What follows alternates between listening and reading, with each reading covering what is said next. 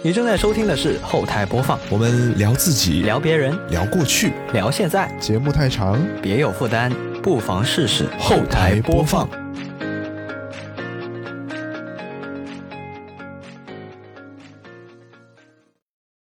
本节目在每周一的零点零一分准时更新。您可以在 Apple Podcast、QQ 音乐、网易云音乐、小宇宙、喜马拉雅、荔枝 FM 和其他泛用型播客平台收听到，全年无休哦。好，那么以下就是本期节目的内容。欢迎收听本期后台播放，我是卡米。印象当中好像没有说过这句话，每次都是找你做主播的时候才会说。我也来说说看哈。这周就我一个人做节目，就也比较少见了。初期的时候，我们后台播放还是蛮多我自己单人的节目的，但是后来渐渐的，嗯，我就再也没有呃自己做过节目了。有几个原因吧，嗯，第一个是我很怕麻烦，我就觉得说，嗯，能请嘉宾来介绍他们自己的故事，那我自己的准备就可以少一点。其实我自己对于临场的反应能力，还有那些呃问答能力，我个人觉得吧，还是可以的。但如果一旦涉及到我自己真的个人做节目的时候，你就得整个架构啊，整个所有的每一个部分都得想清想楚，而且讲的东西呢得有所考究。嗯，那今天这一期是比较临时、比较特殊，就是我真的特别想讲这个东西，事关我最近嗯又购入了一台这个墨水屏的电子书。嗯，其实我跟这个墨水屏这些电子书这些。呃，渊源也挺久的了，嗯，算是仅次于这个，嗯，手机跟手环、智能手表这些品类以外，第三个我自己觉得接触的蛮多的一个东西。呃，实际上我买过跟用过的产品很少，但是关注这个品类已经非常长的时间了，而且是。嗯，就是这这个东西本身它的生命周期就非常长嘛。你看，即使是十年前、二十年前发布的 Kindle 的设备，依然能够现在仍然在正常服役，在这个二手市场也有一个不低的价格吧，算是现在的这个电子产品比较难得的一面了。那首先先来讲一下为什么我对于这个呃阅读电子书有这个需求。嗯，其实我自己从小来说。不怎么喜欢打游戏，嗯，我包括买的游戏机也是有一定这个跟风的这种现象啊。然后同时呢，我很喜欢看广告，就是我们巨喜欢看到广告的时候被种草了这种感觉。然后我就说我必须得拥有它，我得立刻马上去拥有它。然后当我真的拥有它之后呢，我可能并不会用。所以，我呃买游戏机的时候都是这种心态。呃，在一六年底看到 Switch 的广告刚出的时候，我就知道我必须要这一次必须呃尽快给它拿下，因为我知道自己即使不玩游戏，我也必须要呃早买早享受，早点拥有了它。这样的话，它往后再出新的广告的时候，我就能有这种满足感。我个人其实是非常非常享受这种。呃，自己看完广告被种草，然后再买了之后再回过去看广告的这种这种愉悦感的，所以包括现在我都经常会翻看我手头上的这些呃数码产品的广告，嗯，包括很老很老的 iPad mini，还有像什么呃一些比较奇形怪状一些的设备啊，什么 Nike Feel Band 这种呃手环这种广告，我都会翻出来看，然后同时还会去翻他们的发布会。去看他们当年是怎么吹这个产品的，你就会觉得哇，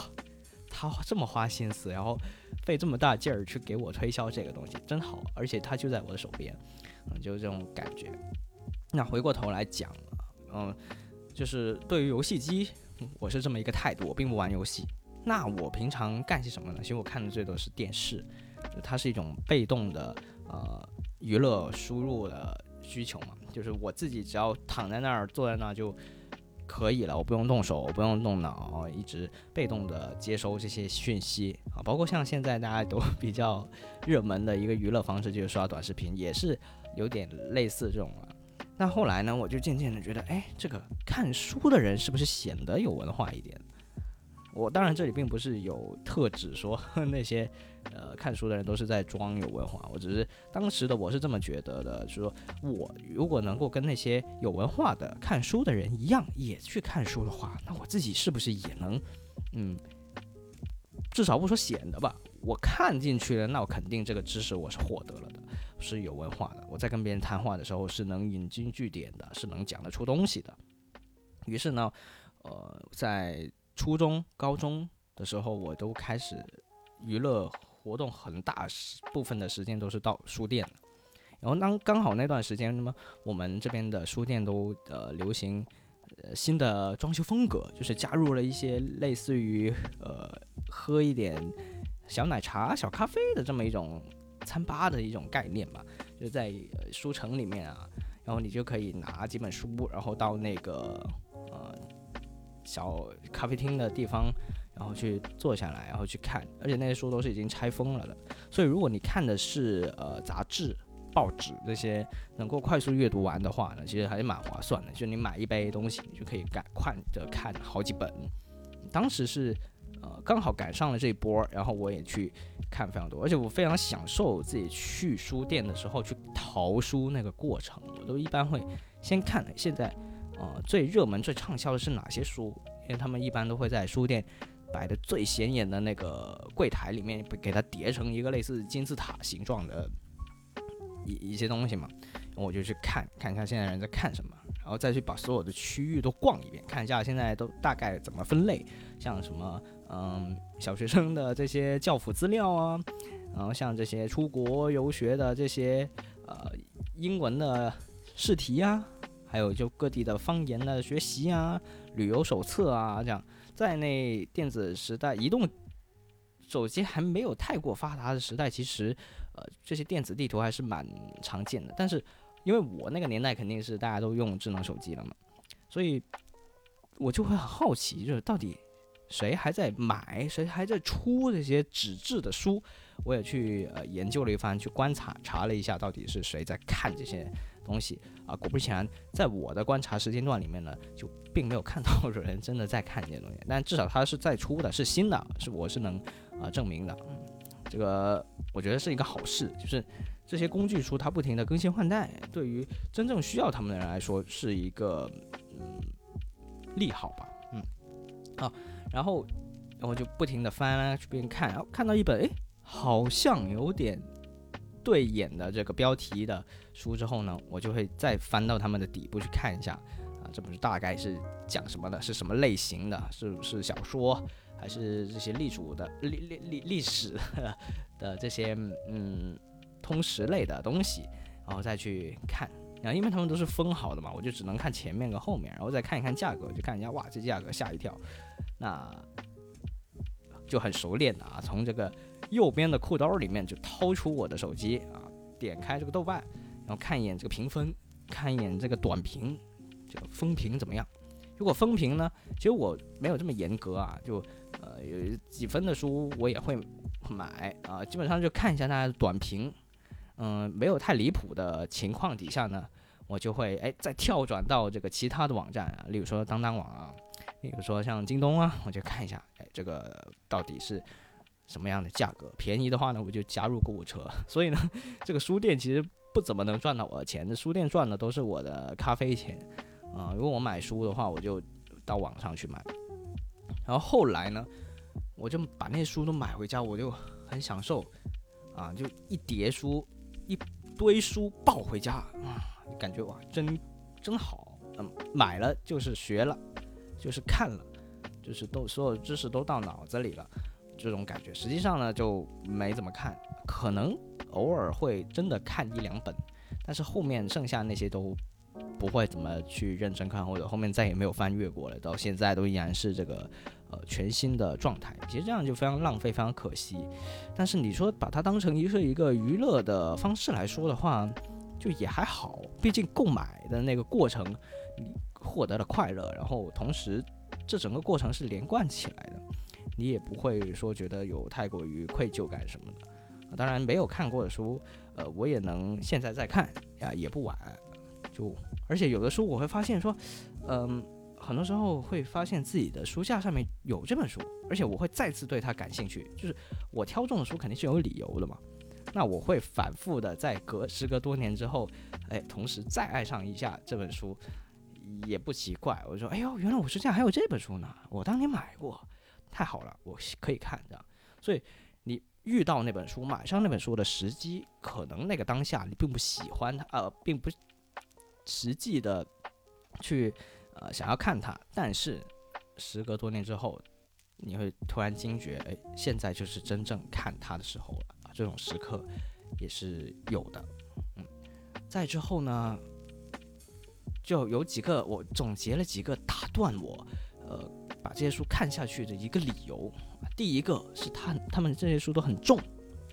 然后同时呢，他们也很贵。那重的话呢，就是不好携带；贵的话呢，就是我自己的个人问题啊。而且，但是贵呢也也有一个好处，就是它限制了我没有买太多，不然的话，我可能会真的。比现在多几倍、十倍的这样的一个数量去把这些书抱回家，然后家里又放不下，还得买房子去装，是吧？这就更更离谱了。那总结出这些书不好携带，还有翻页不舒服这几个特点之后呢，哎，我就开始想要解决它，因为我的目的是什么？是真的看书看内容，所以它的载体是什么其实并不重要。嗯。翻页不舒服这个点，我不知道大家有没有跟我同感，就是，嗯，现在的书都只有几种封装方式嘛，一种是这个用这个胶水去粘在一起的这种书，那这种书的话，它的封面就很有可能，嗯，会被你折到，因为你得很用力的给它折成一道这个折痕，然后才能让它呃正常的展开，而且你看的时候你得不停抵着它，拿手压着它。不然的话呢，它就会迅速的又合上，这一点让我非常非常的不舒服。还有一个我非常不喜欢的就是这些书都有外封面，就是它本来是一个里面有一个跟书粘在一起的封面，后面再套一个类似于书封这样的封面。通常这种书的外封面都很好看，但是呢，呃，我看的时候呢，那个书的折页的地方，就翻页的地方，啊，书脊的地方啊。专业名词来了，书脊的地方，它不就中空了嘛？然后你就会变成觉得说自己拿着一个套子，然后再拿一本书，它就会滑下来。嗯，这种感觉让我非常的不爽，所以我一般都会直接把这个外表皮给它直接拆掉，甚至扔掉了，就会感觉嗯。用起来不舒服，但是看起来又觉得说，呃，那个内封面确实也不如外封面这么好看，就会有一种纠结的心情，一直徘徊在这种实用性跟这个美观性里面，所以就还是尽可能的买一些精装版的，但是这样的话又增加了一些不必要的成本，因为同样一本书简装版肯定是比精装版要便宜很多的，那它内容其实没有什么太大的差别的，所以这就出现了第一个矛盾。或者说一个差异点就在于你买这本书到底是来收藏的，还是拿来真正看。那如果是真的想要达到只是看的这个目的的话，其实非常非常多的解决方式啊。那个时候其实我对于这个亚马逊的 Kindle 电子书已经早有耳闻了，而且我也一直一直很想要买一台。但是这个 Kindle 电子书啊，贼贵，就这个阅读器贼贵。它当时的价格应该是四百九十九元，是最低的一档，最标准的一版。然后往上还有那个，呃，什么绿洲那些就更离谱了，就几千块钱我都不敢想。那年代买一台这个旗舰手机才两三千呢，就这这玩意儿就只只能看书，而且还是黑白的啊，就就敢卖这么贵，我就完全想不通。最想不通的是，我记得当年看过一个新闻，亚马逊好像说过他们的这个 Kindle 阅读器啊。硬件不赚钱，甚至还亏钱，就他卖一台还得倒贴你几块钱，然后是通过你买这个电子书买这个软件再来回本的。我当时就很惊讶，就你这是吧？里面的芯片又不是最新的，像智能手机一样的旗舰芯片，然后你的屏幕也不是说什么各种高清分辨率什么三 D 的，然后这个。没有一样东西是跟上时代的，甚至可以这么说啊！你居然说你这个卖这么贵，还只是还要倒贴我几块钱，这个令我十分惊讶。但是后来呢，呃，我就还是忍不住，我就觉得这个这个东西啊，一旦在你心里面种草了以以后啊，就它即使有再多的缺点，再怎么样，你依然是很难忘记它的。那你就只能有一个解决办法，就给它买了。买了之后呢，你可以不用它，但是它放在那儿，你每下一次再想起它的时候，你至少能在抽屉里给它拿出来，而不是在心里面再翻来覆去的去想。嗯，然后在它涨价了之后，就大概从四九九变成五五八，然后我就买了一台。那个时候刚好也是上这个大一，我就自己拿钱买了一台，这个经济稍微也宽裕了一些。然后就第一次接触到了啊，这一台这个确实好啊，就是够轻、够薄，屏幕对我来说其实够大了，也是六英寸左右吧。嗯，确实第一次用这个墨水瓶还是让我感觉很不习惯。尽管我之前已经做了非常多调研了，然后也看了很多的评测的视频呢，他们有一些什么样的通信呢？就是这墨水瓶，呃，就是它会有上页的残留。然后同时它翻页的时候得闪一下啊，这些都是墨水屏的通用特性，包括到现在二零二三年依然会存在这样的问题。为什么？这个问题的点就在于墨水屏这三个字啊，墨水。那通俗简单一点来讲啊，并不是完全准确啊，就是说墨水屏是呃类似于磁铁把这个墨水给吸起来，那。你的屏幕就会浮现出这些文字或者这些图片、这些符号，就类把这些像素点给吸上来。然后当你想要翻页的时候呢，你就得解除这个磁力，然后它们就全部放下了，对吧？然后那些墨水就回到原点，那你的整个屏幕就又会恢恢复成白色。然后翻到下一页的时候，又给它们吸上来。然后但是上一页跟下一页它们内容是不一样的，所以它们啊被吸附的位置是不一样的。于是就。基本上就是这个，就是墨水屏翻页的整个逻辑。然后，嗯，我就明白了这些东西之后，哎，就感觉能够忍受了。它为什么这么闪一下？就是它这是一个刷新的过程，而且它也不可能做到像我们的 OLED 屏或者 LCD 屏那样去，就是完成完全的这个数码化。哎，有点类似于这个胶片相机跟这个。啊，数码相机的这么一种概念呢，这只是一个不太恰当的类比。然后用上了 Kindle 之后呢，我自然呢就会想要在 Kindle 商城上面去买电子书。然后我就发现，哇，这书便宜啊，就有零点九九的、一点九九的、二点九九的，啊，还都是那些名著，还有一些名著甚至还直接免费零元购，哇，那就太爽了！我就一时间就把这些哎便宜的全。买了，然后也下载了，很快就满满当当的一整页，那个封面就全部铺满了我的 Kindle 啊，就一页都放不下。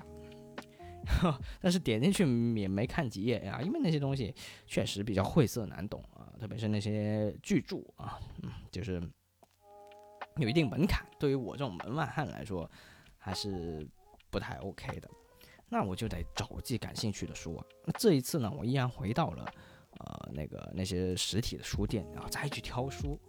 我挑完之后呢，我这次就没有打开当当或者京东，而是打开了 Kindle，直接搜这个电子版有没有。然后我就发现，哎，这个价格也便宜，但是也没有很便宜。就是当一本书如果是五六十块的话呢，它的电子书的版本在 Kindle 上面可能是十四点九九左右。那如果你是以一个实体书的这个价格来看的话，那它其实便宜了一半不止。但如果你是以一个我平常买惯了一块钱、两块钱的书的这个电子书读者的心态来看的话，哇，那这就是十倍的价格呀！那这个太贵了。然后那个时候就，呃，会通过这个金钱来扼住住自己，就不要买这么多书。所以呢，就会有一个心态啊。我花这么多钱买了这本电子书，而且我摸不着它，它不是实体的，它就只是那些文字了，只是那些内容了。那我就得认真的看完，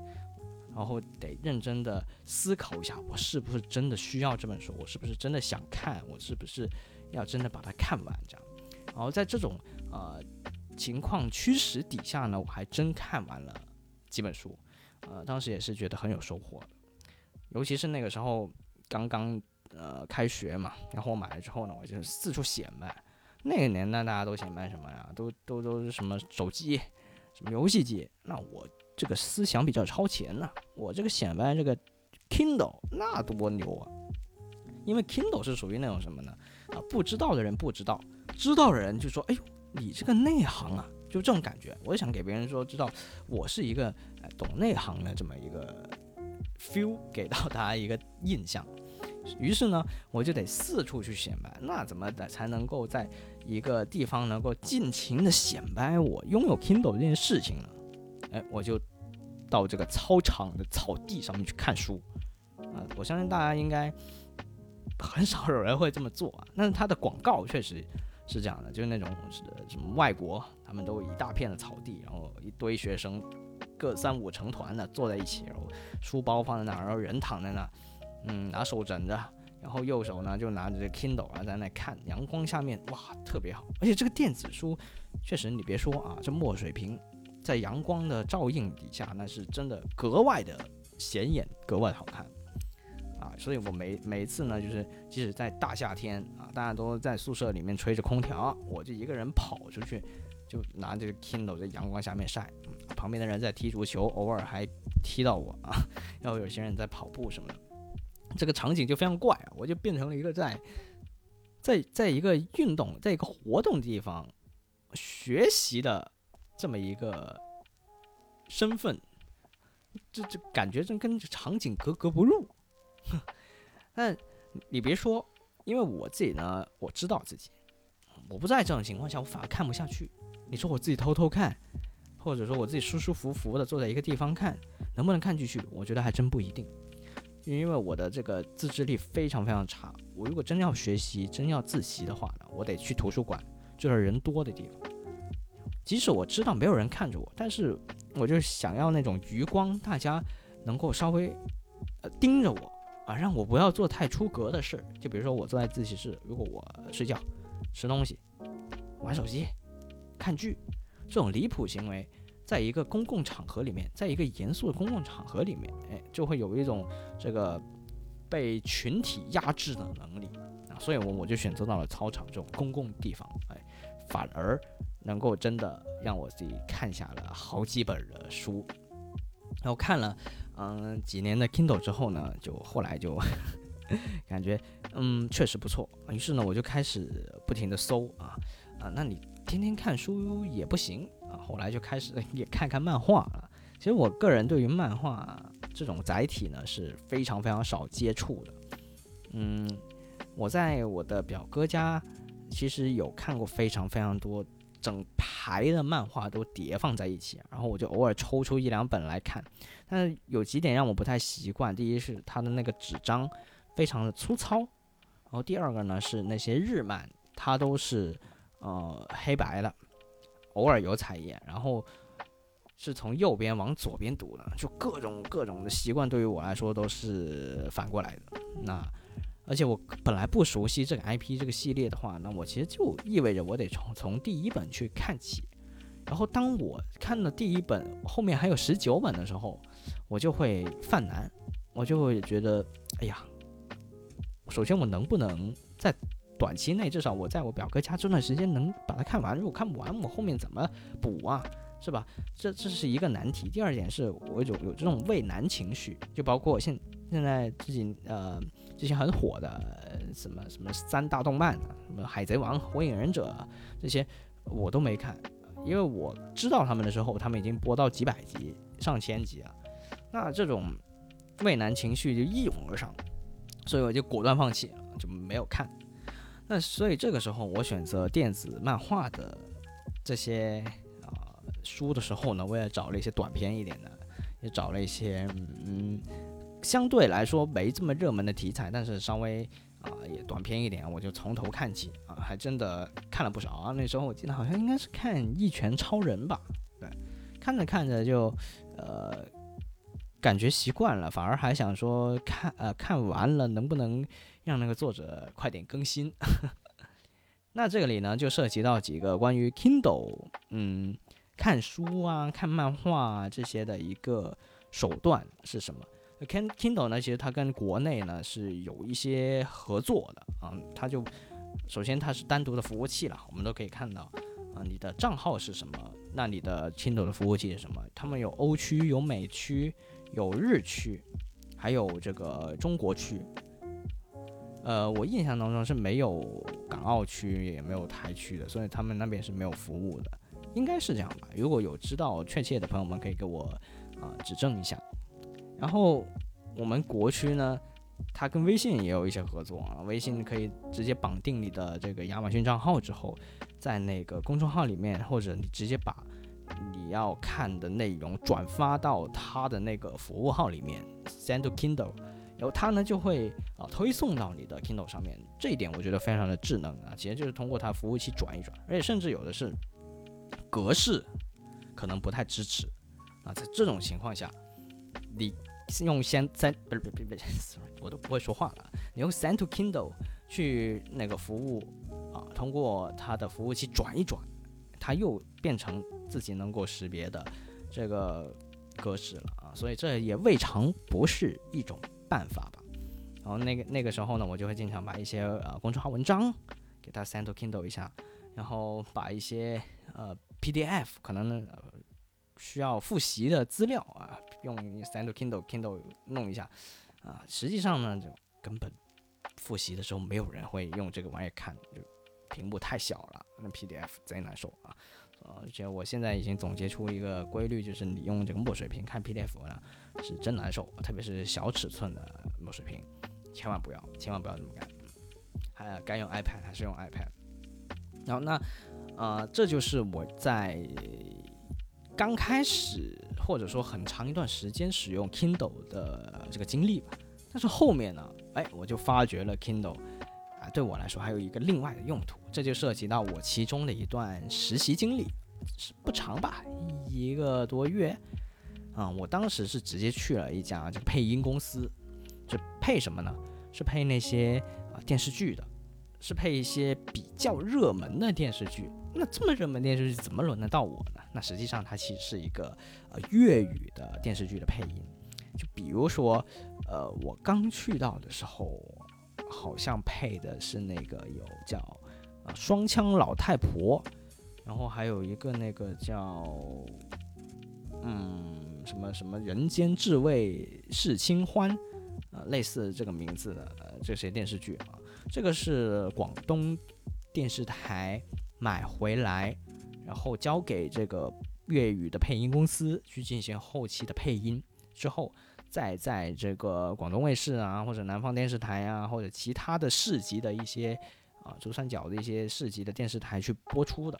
所以，如果你是广东人，或者你在广东看一些，嗯，在在一些普遍的家庭里面看电视剧的话，就会发现，诶，他们这电视剧怎么都是配音呢？然后，而且来来回回的声音都是那么好几个，感觉蛮像的。那实际上就是，基本上都是这一两家粤语配音公司配的。然后，包括我自己去了之后，我就直接知道了，啊、这个电视剧现在正在说话这个人的真人到底是谁，配音的真人到底是谁，我现在都已经直接出这画面感，所以我现在看不了这些电视剧啊，就你们看。可能还会觉得说啊，它是一个有趣的版本，而我直接看的时候就是有脸了，我就入不了戏了，就感觉怪上加怪，嗯。然后那个时候呢，我就对这一切都非常非常的好奇，然后我自认为粤语还可以，然后就啊、这个自告奋勇就去就去实习了。然后一开始是一个旁听的工作，那主要就是看他们怎么工作。他们的工作流呢是有这个嗯导播跟导演坐在这一个房间里面，然后另外有一个配音间，然后由呃实习生来叫人啊、我们就去喊人。演员呢是在这个客厅一个大厅里面的。实际上我们当时公司就是租了一个别墅，所以就是呃两两房一厅的这么一个一个感觉啊。然后嗯，比如说这一幕戏，哎是轮到谁，那就把谁叫进去。然后我们实习生就去客厅里面叫人啊，就叫这个啊男一啊女二男三这样这三个人进去，然后就这边导播就开始通过麦麦克风就交流说，啊呃开始，然后他们就看着这个画面，然后就直接配这个粤语的词，这就这么一个流程。那现在我拍过 TVC 广告跟或者说拍一些短片的时候就知道啊，其实啊，真正他们拍电视剧的时候呢，并不是按顺序，并不是按我们看到的顺序去拍的。很多时候是，比如说这个场景可能有几部戏啊，就比如说这个大院可能有三场戏，然后他可能是在第一集的时候出现，那最后一集的时候也出现，那他很有可能就是一次给他全拍完了。然后这样的话呢，这个场地我就只用租一遍。但是这个时候就非常考验这个演员的情绪的调度能力，而且他要对这个剧本有一定的这个理解，因为你得短时间之内在拍完第一集之后，马上转换到最后一集的这个感觉嘛。所以这个拍戏还是挺难的，并不是真的连贯。不然的话，其实你这个时间上很难压缩。先别说这个钱的问题啊，就你时间上很难压缩啊。第一集我在非洲，最后一集我在非洲，然后中途回到这个啊亚洲。对吧？那我不可能，我拍拍拍拍拍拍完就剩最后一集了，我又飞到非洲，这其实时间上也是非常，嗯，非常宝贵的，也是不好弄。但是配音的时候，二次配音的时候就不一样。二次配音的时候，就是我们顺着一直按看电视的顺序下来是最合适、最快。那一般来说呢，就是我们这边呃导演间呢会有一个同事，他会把下一次。要配的这个电视剧，他要一句一句的看，然后他一句一句的把这个台词打下来啊，这一句是谁说的？这一句谁说的？一句一句打，真的是纯手打。我们没有获得任何的原稿，因为我们买的只是那个电视台买的只是一个片子，他没有买后面那些东西，他不能改啊，他不能像买动漫一样，他呃获得音效包，就是能够再叠一些东西上去，完全没有，他其实就买了一个完全。我们看到播出的普通话版本一模一样的一个片子，它只是获得一个版权而已。然后呢，我们就得一句一句的去看，然后打字啊。通常通常来说，配完一个剧大概要二十天左右吧。然后在二这二十天里面呢，就就得那位同事呢就得呃马上把它给下一部剧的台词给打完了。打完之后呢，他们就会打印出来，分发到每个人的这个手上啊。那这个当然。这个还是得看这个配音演员契不契合这一部戏的哪一个角色啊，所以并不是每一部剧都是这一个人配男主，配都是这个人配女主，并不是的，这些人都会轮换啊，各自有这个这个声线不一样嘛的优势的地方，然后他们就会分发这个呃剧本，所有人都是获得一样的剧本，然后你就用这个标注笔在上面去画画一下这个东西哪一句是我的。然后是哪一场的？这样，那就基本上每人进去可能就说个两三句话就一场了，就非常快。但是一天会拍非常非常多场。我们大概是十点钟上班，然后十一点钟开始，呃，一两点的时候吃个饭，然后有可能会干到晚上九点多啊。正常来说应该是七八点钟的时候下班，那这个时间还是挺长的。然后。一周可能就休息个一天左右吧。那我们旁听生什么都没得干，我们就得光坐那，就一周做六天，然后从从早做到晚。那这个时候其实你得观察，你得学习，很多东西都他们没有空教你们，嗯，就只能看，所有东西都得靠自己观察。那我如果是一个观察，我得练习啊，对吧？我得挑里面觉得我自己声线适合的角色去配去练。那这个时候我肯定是不能像。正式演员一样获得一份这个纸质打印出来的稿件，哎，我就想到了，我不是有个 Kindle 吗？对吧？Kindle 其实很适合看台词啊。我为什么不选 iPad 呢？啊，第一个 iPad 的续航啊，顶这一天可能顶不下来啊。第二点呢，就是这个感觉挺怪的，就是它的那个屏幕不是有有光嘛，而且 iPad 的屏屏幕是 LCD 的，就感觉。挺怪的，拿拿一东西，Kindle 呢大小正好，它可以揣进兜里，然后续航正好，只要你不刷新这一页，实际上几乎是可以不耗电量。那我其实练台词来来回回也就练那几句台词，是吧？所以我就相当于其实就拿一张纸就行了，我就省了一张纸的这个钱，还环保一些，还不费电。哎，我就揣在兜里，我就随时随地就能掏出来练。哎，我还能看到全部的。这个他们甚至没有打印出来的这个剧本，哎，我都能看到，哎，这一点就非常具有优势。所以当时呢，我就出现了一个情况啊，就就全场只有我一个啊，作为一个实习生，拿着一个 Kindle 坐在沙发那里，然后就在那看，完全不知道在干嘛。所以后来呢，也这个确实顺理成章的啊，并没有成为一个配音演员。但是那段时间确实让我很惊觉，就发现这个电子书啊，这 Kindle 啊，发挥了一个意想不到的作用，就是在这种场景下，其实还蛮蛮适合的，嗯。然后呢，我就没干了啊，我也选不上了，所以这个 Kindle 呢也就闲置了。闲置之后呢，我就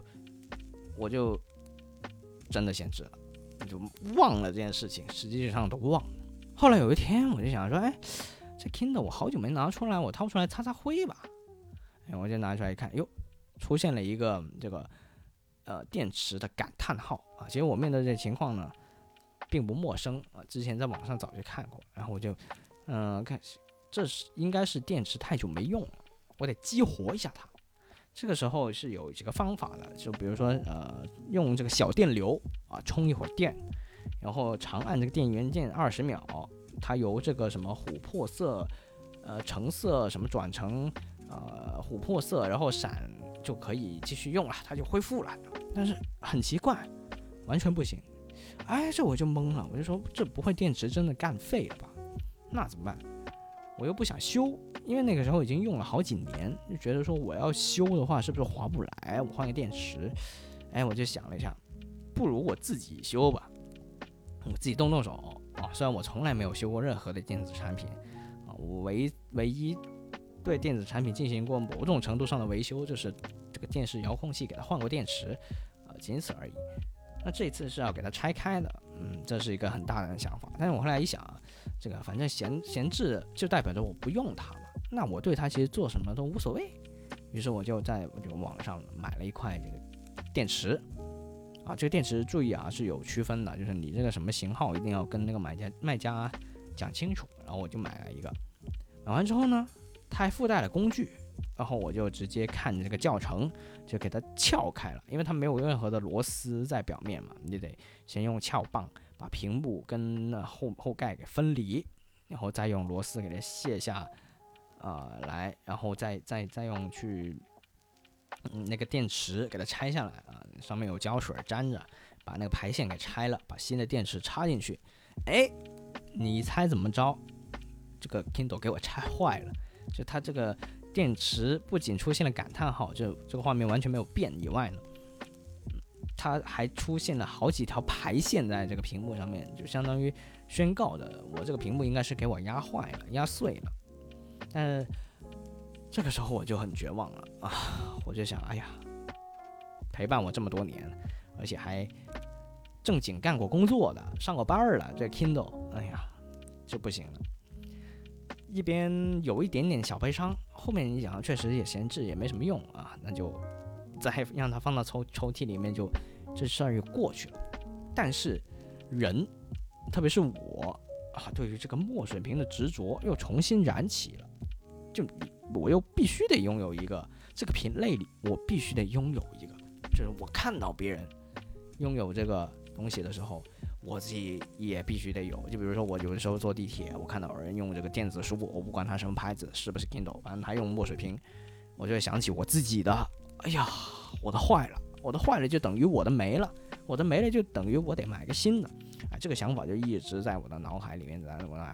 那过了好多年啊，直到。今年二零二三年啊，直到这个月二月份啊，我才真正的呃付诸实现的。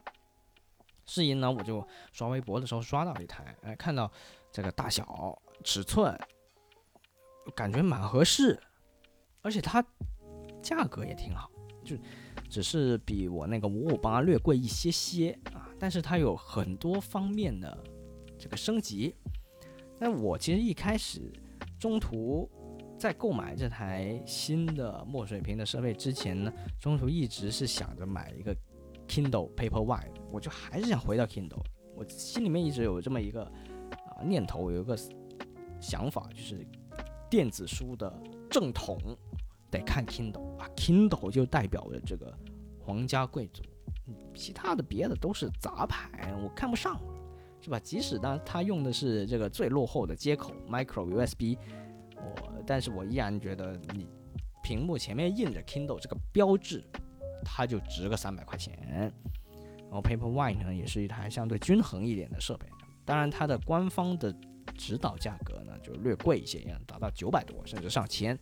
那我肯定是买不起的，我就只能往前看几代，我 Paperwhite 第三代是不是 OK 啊？我是不是可以收一台这个二手的？我也做了非常多的这个研究啊，做了一些攻略。那后面呢，还想着有一个问题啊，成为了这个压死 Kindle 的最后一根稻草，就是中国的服务区关闭了，就 Kindle 那一次直接就宣告死亡了，在国内，而且不仅是他们不再推出新的阅读器的硬件，而且是整个服务器都给关了啊。这就意味着我以前在 Kindle 商城里面买的电子书，他们也会没了啊！这就这个问题其实一直以来都大家都要讨论，就流媒体是吧？这个版权到期了，或者说呃那个平台或者版权方他们如果想要下架一个东西的话，那你购买的东西其实它并不是永久的。我们现在在流媒体上面看剧、看书、听音乐。都是相当于一个租借的服务，这些东西并不是真实拥有的。以前那个年代，所以我们很流行说把歌曲下载下来放到这个 TF 卡上面，这些东西是实实在在你自己真正拥有的。但现在大家转向流媒体有一个不太习惯的点，就是我获得只是它的使用权，只是租了一个使用权，它这个东西并不是实际存在，那就意味着我之前花十几块钱买的电子书就并不属于我。啊！我现在它服务器关闭，我就永远失去它了。我这十几块钱就没了，你会有一种这样的失去的感觉。所以呢，我就想着，哎，那就肯定是不能再买 Kindle 了啊！这个服务器都关了，我还上哪门子看呢？然后这个啊，官方的售后啊，这些东西肯定也是没有了，那不行。于是乎呢，我就哎转转向了啊，看到了一条微博。我就再进去仔细的一搜啊，刚好呢，我最近在看那个呃小米的这个创始人啊雷军雷总的一本书，叫《小米创业思考》，里面就提到小米呢要做这个最厚道的产品，那这每个硬件呢这个利润不超过百分之五，所以呢啊这侧面证明了这个小米的东西啊，它经过研究之后，它的价格呃是一个相对来说比较公道的一个价格啊。就像小米之前，呃，小米没有出红米之前啊，那山寨机横行是吧？那价格都乱飘的，都八千九千的手机买回来还不如一个百元机，就是这种感觉啊。小米之前在没有出空调，在没有出洗衣机，在没有出扫地机器人之前，哎，这些品类都是非常贵的，都而且都是由国外的这个品牌垄断的市场啊。后来小米一出，价格就所有东西都打下来，大家都知道这个价格就也变得透明一些。所以呢，我就去搜了一下这个小米电子阅读器，它价格是多少？哎，一搜五百多价位。那所以就证明什么呢？反过来证明了当年呐，这 Kindle 他说他每一台还亏几块钱，这个说法还说不定还是真的啊，是我误解他了，还真的是亏。所以怪不得他直接把中国区都关了，关了还。亏的更少了，然后呢，这个时候我就获得了一个信息啊，我只是为了获得这个信息去搜而已，并不是说我一定要买小米，这就证明了在这个品类的市场里面，它的产品下限就是五百多块钱。这一个品类啊，你不要光看它的旗舰款，它的上限在哪，你得看它的下限在哪。它的下限如果也能够满足你的需求，这就说明，哎，这个行业的水平确实够高啊，整体都。挺高的这水平，而且你得看清楚自己的需求，你是不是真的需要到那些旗舰款的各种东西当中来啊？我用现在的手机来举例，他们有这个标准版，有这个 Pro 版，有这个呃探索版或者叫 Ultra 这种感觉。就当一个人看清自己需求之后，你甚至都不用买 Pro 版，像我的 iPhone，我都直接直接买 iPhone 十三，都是一个标准版，就已经完全够用了。我连 Pro 都不用，但有的人可能他会觉得说，我都买 iPhone 了，我不得买个 Pro？那这种想法当然是没错。你这个心里面觉得需要它，那它也是一个需求。但是你要不要上 Ultra 呢？是吧？那这个东西还真不一定啊，还真不一定，这个得仔细想想。它这个商业公司推出一个更高阶的东西，只是它的一个意图，那并不是意味着你这个消费者就得跟着它，我一定得买最顶的、最最好的东西啊。所以呢，这个电子阅读器也是啊，它的下限已经完全满足我的需求了，我就需要一个小巧轻便的电子墨水屏而已。更何况在这个品类里面啊，其实它们差异并没有太大。就你再高阶一点的版本，它的刷新的这个频率啊，你甚至不会变得更高一些，就是该该怎么闪还是会闪。这个续航啊，本来也够长了啊，再长一点我都忘充电了啊。所以这个本来这个台阶就没有多高啊，大家就按需购入就行了。然后我就看了一一轮这个五百多。啊，左右价位的一些哦，电子屏墨水器，呃，电子屏墨水器，啊，墨水屏电子阅读器，然后就去搜了一圈，啊，最后发现了这个 Pocket 4S，啊，Pocket 4S，啊，这里我就不说它的品牌是什么了，我也不知道它是不是叫 Pocket，呃，P O K 应该是 Poke，就扑克，但我感觉上它应该是想要是那个口袋那种感觉。啊，不管了，反正我这也就读成 Pocket 4S 了。嗯，然后就选中了 Pocket 4S，有几个优势，特别是对比我之前那台 Kindle 558，有几个巨大的优势啊。第一个啊，它是这个 USB Type C 接口，哇塞，这个是一个巨大的进步啊。这个 Kindle 我真我真不知道它上哪找这么多 Micro USB 接口，因为现在我基本上像 iPad 也是用的 USB C 的线。那我其实手机的话呢，我就用的无线充电嘛，所以我其实平常出门我就带个一根线就足够了啊，这个就大大降减少了我多带一根线的这个困扰，而且是有时候你临时出门你没地儿充电，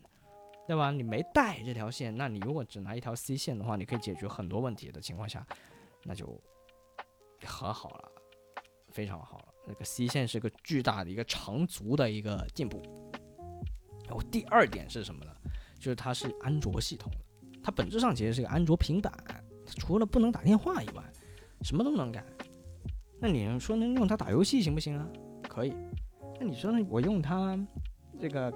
看视频行不行呢？也可以，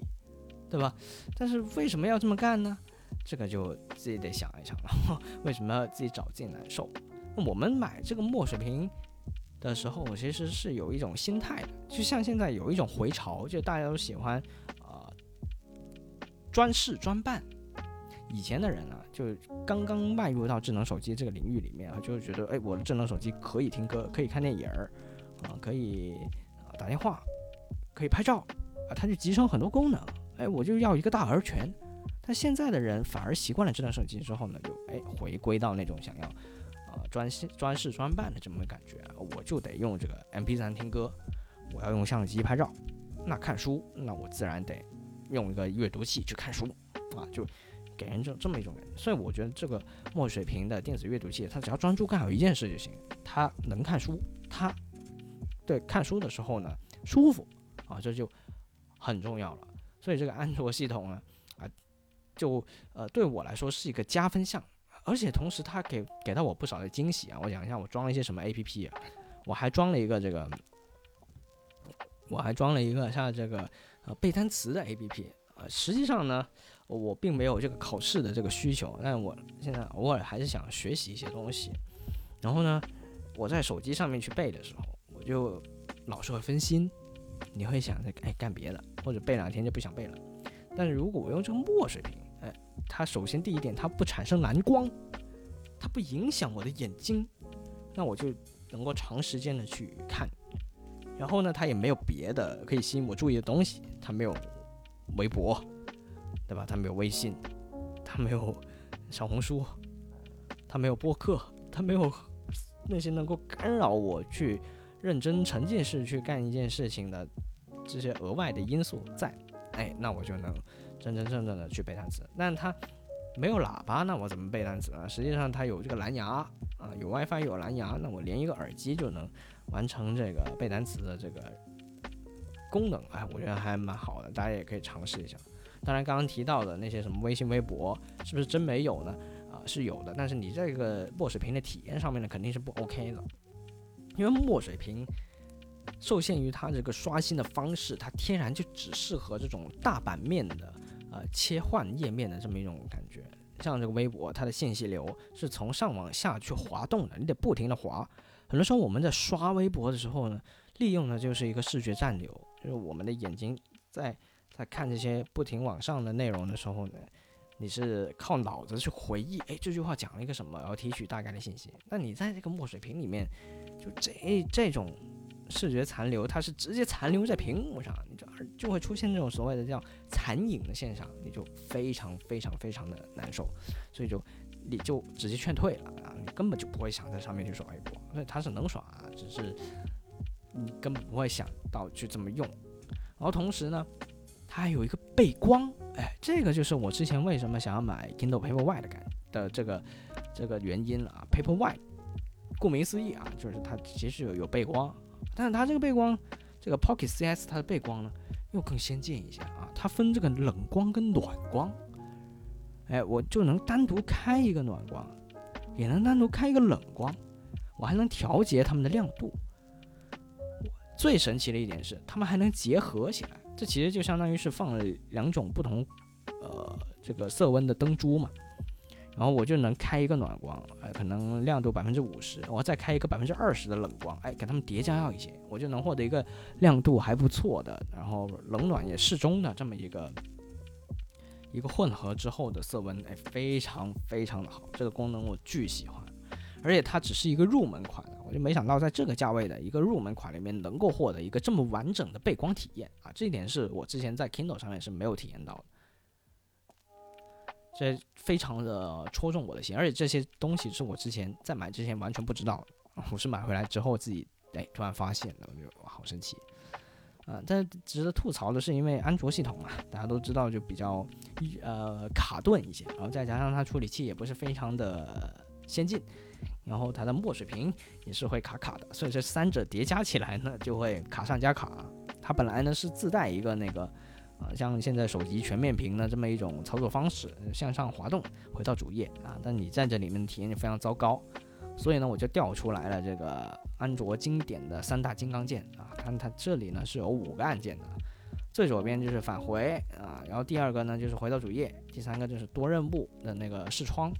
啊，第四个呢，就更改它的刷新方式。它这边呢，提供有呃四五种的刷新方式，就以应对你的不同的情况。啊，普通呢就是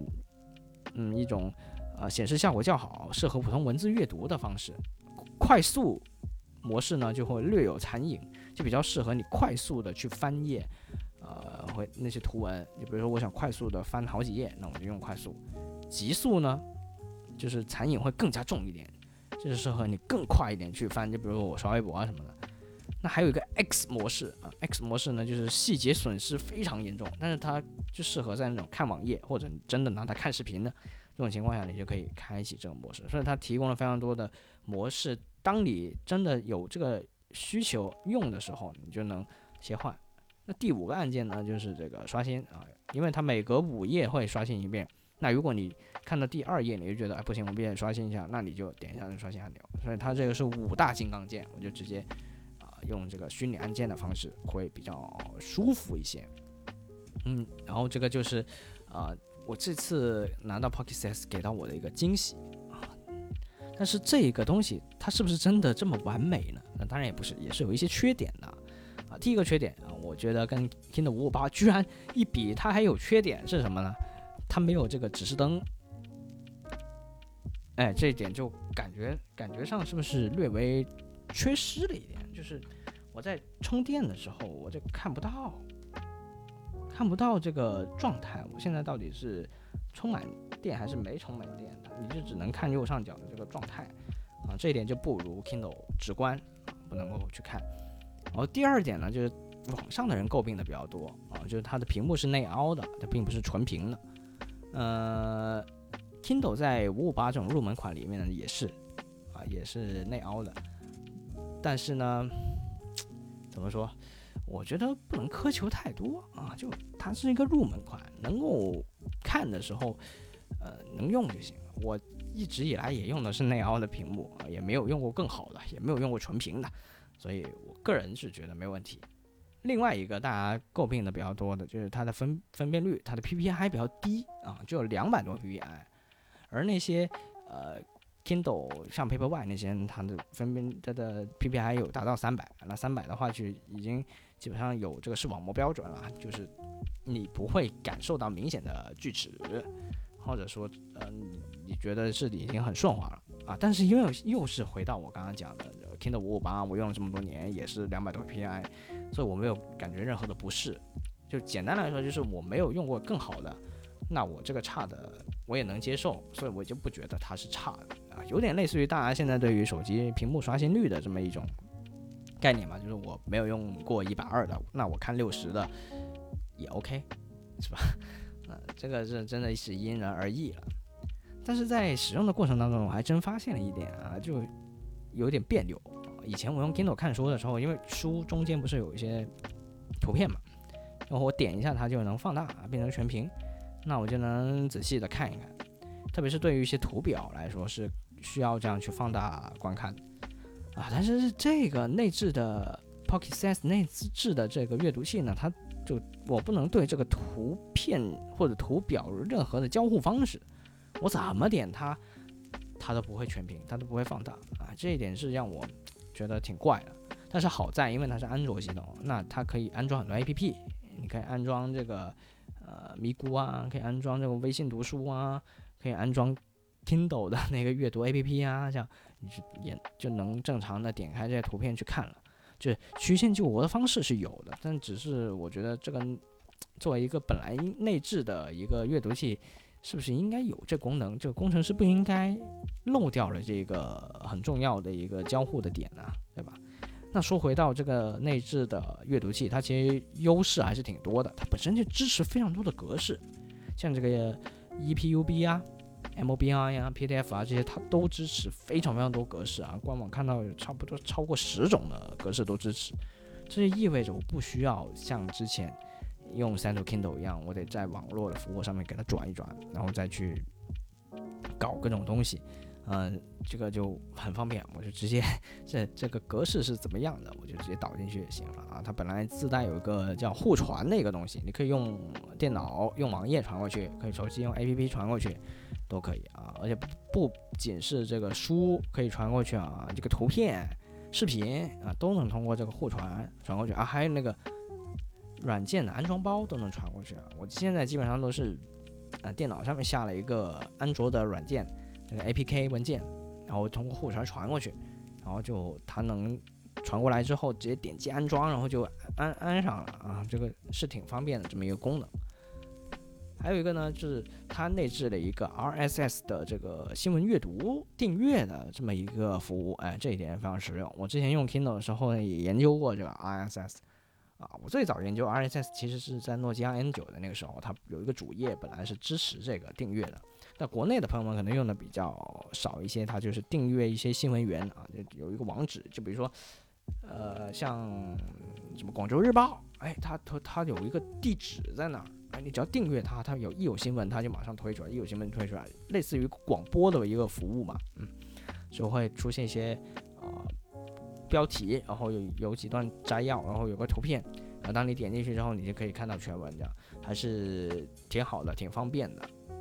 就你就得找你自己要具体订阅哪一个新闻源，哪一些东西，这个你得自己找一下。但当你找完之后呢，你之后就可以在上面去尽情的观看啊，这些内容我觉得还是非常好。那它这次直接内置这个服务，就不用像我之前在 Kindle 一样去折腾非常非常多的东西了。嗯，好，那基本上就是这些啊，基本上就是这些，呃。最后呢，提一个小小的建议啊，如果刚好听众里面有这个 Pocket CS 的这个相关的人员的话，就当然我觉得也不太会有啊，但有的话，我觉得有个功能可以跟进一下，就现在的锁屏界面跟这个关机界面，大家都是可以进行自由更换的，就你把你自己想要的图片变换成这个锁屏的壁纸是没有问题，我觉得这个功能非常好啊，但是能不能出一个这个这个日历锁屏？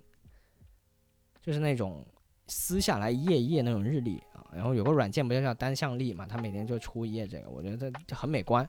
然后我之前看好像那个呃科大讯飞他们出的这个电子墨水屏的设备啊，他们的锁屏就有一个这个这种日历满屏的，我觉得挺好。然后我现在呢是采用了一个曲线救国的方式啊，我每天在这个手机用这个单向历 APP 把它当天的图片下载下来，然后再通过互传 APP 给它传到这个 Pocket Sense 里面，然后。再给它设置成为锁屏值，那就意味着我每天都得这样操作一遍啊！但是这个效果出来是真的好看啊，真的好看。就是今天看到是几月几号，然后今天呃移什么啊？就比如说今天录制的时候，就说移不在服务区啊，面对面在一起，没有电话、电脑、电视的骚扰，也不用闲聊，就是静静的存在着啊，就是这么一些比较文艺一点的话吧，然后你可以把它。这个东西 Pocket CS 你不用的时候，你把它放在旁边当成一个背景，哇，也是极好看的，极文艺的。当成一个拍照的背景也是非常非常好看的。我觉得这个，如果你们能跟进一下的话，让它每天自动联网刷新更新一下，我就不用自己导一遍这么麻烦。当然，这个得跟这个单向力 APP 去合作啊，这个可能要授权啊什么的，你们也能自己做一个嘛。这个程序应该也不难。啊，我觉得还是有戏的，有戏的。这小小建议一下。好，没有了，没有了。我自己一个人聊了一个小时，蛮累的啊。呃，希望大家能够多看书，看好书。如果你有什么啊想看的书，或者你看过一些什么好书的话，也可以在评论区跟我们留言互动一下。或者说你有没有什么使用电子阅读器的这个习惯呢？也可以跟我们分享一下，你用过什么好用的设备？你用这些设备的时候，哎，觉得有什么新奇的玩法是我们之前没有玩过的啊？就比如说刚刚提到的这个啊，当配音稿件来用啊，当这个日历来用啊，这些都是一些新奇的新鲜的玩法，好吧？那么以上呢就是本期节目的全部内容，我是卡米，我们下周再见。